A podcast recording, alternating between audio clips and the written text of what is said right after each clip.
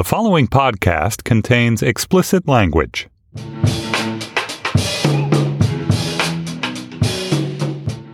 Hello, and welcome to the B-side for episode sixteen thirty-seven of our national conversation about conversations about race, ladies first. I'm Anna, here with Tenzina Vega of C N N Money. Hi, Tenzina. Hello. And Tanner Colby. Tanner, hi. Hi.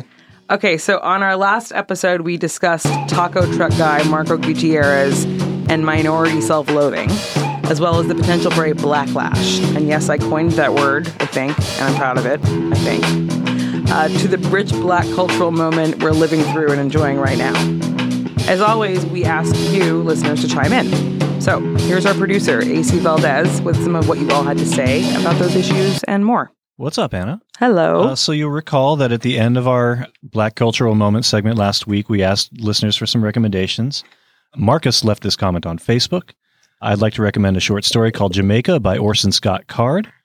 It has a situation that points out race relations from the point of view of a black teen, which seems pretty cool, from a writer that I am fairly certain is white. I find Card to be a very thoughtful writer, and he seems to devote considerable imagination to writing from non-white slash non-American points of view. Check it out in an anthology called Way of the Wizard. Fantasy writing might not be your thing, but it is short. Do we have any fans of Orson Scott Card?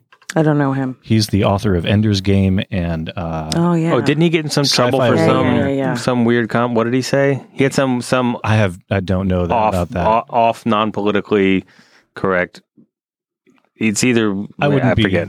I wouldn't be surprised. Yeah. Um, no, that so. was one of those things like, are you going to support this film? Well, you have your computer in front of you. You should yeah. open it up and Google him. I am going to, now that I'm thinking about it. I can't get on the Wi-Fi. You can't get on? Oh. No, you and me both, lady. oh, he was, he was an opponent of marriage equality. That was ah, it. Ah. Um, that's not super surprising. He is Mormon. There you go. Next, we're going to move on to this email from Javier, titled, Ladies First, A Mexican Perspective on the Episode. I want to start off by saying I really enjoyed the episode. That said, can we ever discuss Mexican culture or politics without it devolving into a room full of gringas all going taco, taco, burrito, burrito? Those things are the very border of Mexican culture and cuisine, and it's condescending that it is all people know or care about, like the Oscars so white discussion. I get it and I sympathize, but I'll be damned if anyone who's brought it up ever mentions the Mexican directors and photographers who have been dominating the few last few years. That is because we are so low in the hierarchy of American discourse that we are barely even mentioned, even in discussions about race. Even when we somehow manage to swim upstream and win against all odds, it's not mentioned. That's why you see so many, if you can't beat them, join them sellouts. I'm thinking he's thinking of uh, Marco, Marco Gutierrez here. Uh-huh. Being white is an infinitely easier path. Sure, step one is give up one of the richest cultures in the world, and step two is sell out other people based on their color, which is why light-skinned Mexicans are lagging so far behind the other groups of people who played ball and got upgraded to first class. Javier, as a light-skinned Mexican, I'm, I'm not feeling that one. I just want you to know. No, I got to I got I got I got to well, weigh in as a Latina on this. I'm going to keep going on, okay. on his email. Mm, oh, there's more. Yeah, okay. there's more. Uh, you know, to be like those spoiled conservative college kids who confuse their parents working three jobs with themselves somehow being self-made libertarian ubermenches. Honestly, only the most privileged and parasitic people would call the working poor takers. But I spent my first twenty-one years in Sinaloa. Google the place. It's where the police get regularly decapitated. El Chapo was caught ten blocks from the house I grew up in. That's why I'm against the drug war, against deporting refugees, and rigging trade deals to benefit select few. I've had to endure a few you are not really Mexican accusations due to my skin, but they've had less impact in my life than people who skipped over my resume or promotion due to my name. I want shit to be better for everyone, not just myself, so I hope Trump goes down in flames, not just for saying Mexicans are rapists and murderers, the type of thing you only hear these days from white supremacists, but also for emboldening the alt-right to go after all people of color. All right. So there's a lot to unpack there. First of all, this, and this is probably its own episode unto itself, and you guys may have touched on this in the last episode that you guys did about self-loathing. This, this notion that all Latinos, or a lot of Latinos who can pass, quote-unquote, pass for white, are going to take that and run is false. I was having drinks the other day with a with a Chicano who, if you looked at him, you would say he's absolutely, you know, a white you man in America. Exactly like me. And someone exactly like you, but with blue eyes. Oh, okay. So, so even And this is somebody who absolutely does not identify as a white person. So this narrative in that I've seen quite a bit, including at, you know, in, in I've had to push back on that at the times that Latinos are going to run out and say, you know, sort of turn their backs on, on people of color because they don't identify as people of color, I think is wrong. I think, yes, there are some Latinos who identify as white. That doesn't make them, in many instances, any less Latino if they look in the mirror. Often our, you know, the way we're received by the world is how we identify, right? There are also Latinos who look, uh, there are Afro-Latinos who people think are, are African-American or, you know, and they yeah. don't realize that they're Latino. So the way that the world receives us is very complicated. I really take issue with this whole concept of, you know, that we're going to abandon the conversation on race. We're not. Now, that said, we're not part of the conversation on race. And I think we often live in a very binary black and white conversation in this country on race. And there's reasons for that, right? Our history is not as much of a collective experience. When I say our, I mean the Latino history in the United States is not as much of a collective experience as it has been in the narrative of how many of us got here, okay? Puerto Ricans have a collective shared experience in how we got here. It's very different from Guatemaltecos. It's very different than Mexicanos. It's very different than, depending on what generation you got here and how you arrived. And so we don't, we have some connections in terms of language.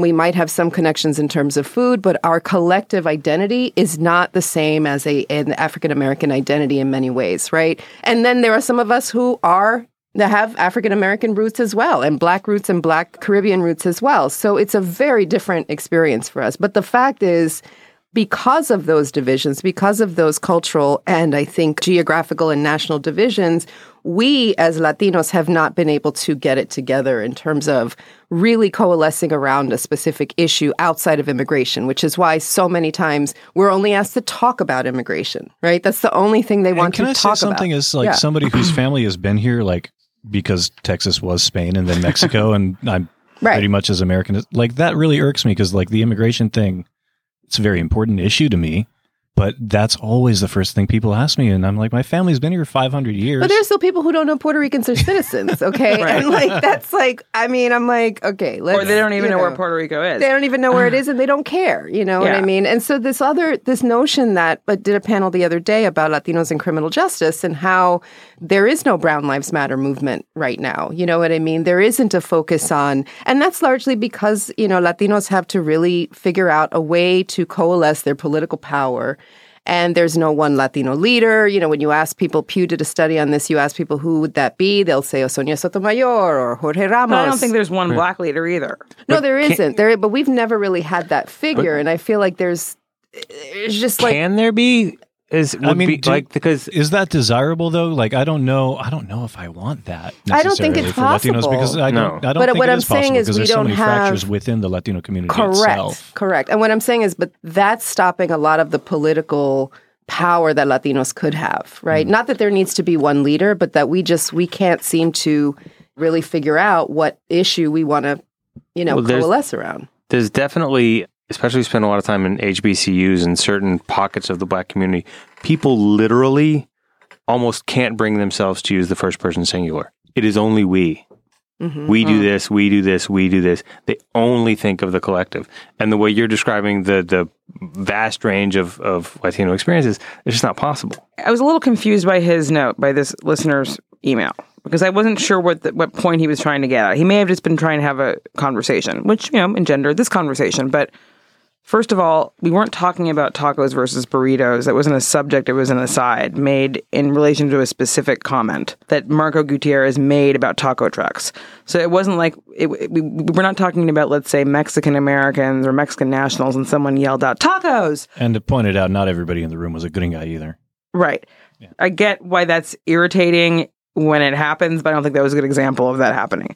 Um, I might, maybe I'm just feeling defensive, but I'm like, I don't, we weren't, we weren't, you know, discussing the merits really of Mexican food. The second thing he brought up was a discussion about all of the interesting and important cultural products that are, that, that have been coming, especially out of Mexico and like Mexican filmmakers and creators.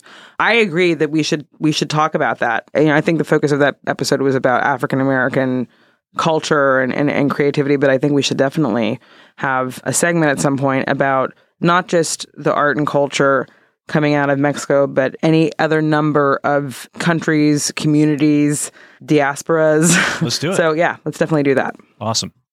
Next thing is just kind of a light note to leave off on. Rachel emailed us about the subject that y'all were tweeting about. Anna, you, Raquel, and Rebecca were tweeting about right after we finished taping. Me? Tweet? I came across this story about New York Fashion Week, which I thought I'd share. As a black woman who loves the arts, fashion and makeup included, this was another heartbreaking but not surprising show on the runway. Marc Jacobs featured another example of lack of diversity, or whatever word is deemed most appropriate, and used colorful dreadlock extensions on the models. The worst part is, in a tweet, he does not credit any black culture for this artistic styling and tries to justify his case by citing black women who straighten their hair, and then he says he doesn't see color. What a slap in the face. Total disregard for Afro-Caribbean and black culture, and just very disrespectful in my opinion. I actually like products by Marc Jacobs Beauty, but will not be purchasing anymore. Uh, I like Marc Jacobs Beauty products as well. And I'm not I'm not even a beauty products person. I just haven't had a lipstick. That's great. But okay, I don't think that he had to like put a, a notation in the in the program that may or may not have accompanied his runway show about where dreadlocks originated. I mean, please.